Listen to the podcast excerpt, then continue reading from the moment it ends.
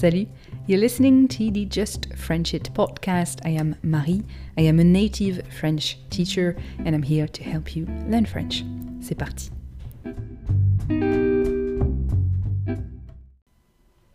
This week, I'd like to address something that comes up a lot recently in my coaching classes, and it has to do with systems.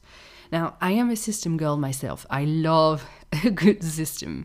I love to invent my own. I love to tweak some so they fit me perfectly. I have systems for everything, you know, my organization, my to do system, my note taking systems, and I love them all. And I love working with those systems. And I also spent obviously a good deal of time talking about ways to make your French learning system more efficient here as well. You know, of course, for a system to work, you have to be slightly consistent with it, at least slightly consistent with it. But that can be a problem if you are like me and if you like systems, because you tend to want to change them all the time, right? You want to test new things. You want to see if something will work better for you, or you just want to change system for the sheer joy of working on a new system, right? Problem is obviously by doing that, you are not being consistent. And you might be feeling bad for changing systems all the time. I know I certainly did.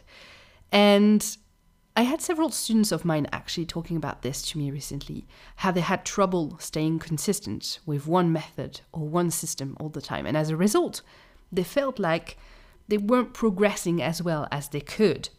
And that can feel demotivating, right? Uh, and it's not, it's not a good thing for your French.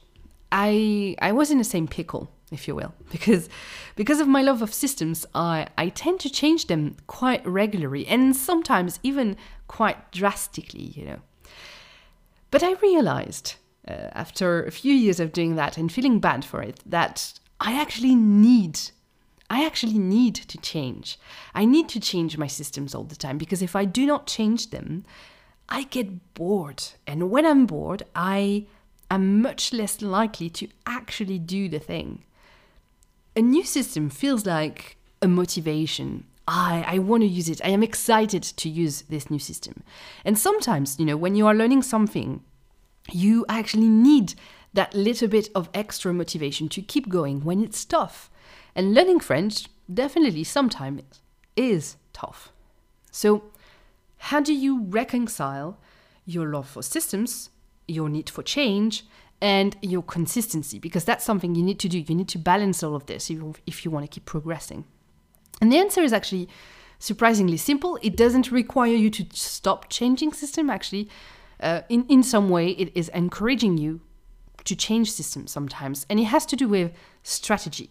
Now, if we have to define this, a system is like a tool, right? It can be a set of habits, a way you organize your notes, a schedule, an app, anything you want, really. A system is a tool, but it is nothing but a tool. A strategy, on the other hand, is what you are looking to achieve.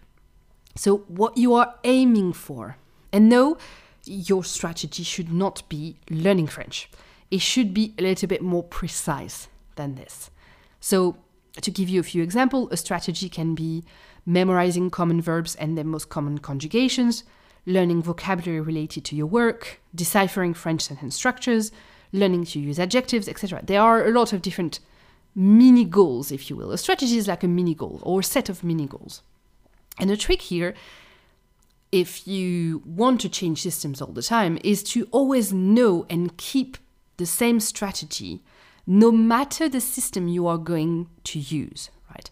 A strategy should not be something you change all the time because if you change strategy, if you do a little bit of memorizing common verbs and then a little bit of sentence structures and then a little bit of adjectives, you never quite master anything completely.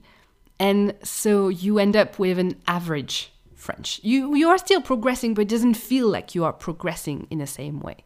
Right? So no matter the system that you are using, you should always keep the same strategy. So you could be writing what you find interesting in a small notebook in your pocket, or you could be using uh, a Notion dashboard, like my French learning Notion dashboard. And you should always have the same strategy for it. You could be reading French every day or using one of my workshops, masterclasses, or courses, but you should always keep the same strategy. You could be speaking with me every week or chatting online with strangers, but you need to keep the same strategy. All of this you can change regularly, and I encourage you actually to change and to test things because they are might be stuff that works better for you and that gets you there faster. But you should always keep in mind what your current strategy is and what your current goal is, and try to aim for that, no matter the system. Right? So, if you do not know what your strategy should be, I actually have two options for you. You can purchase my book, How to Learn French in Six Months. I will put the link in the description of this episode, or you can book a session with me.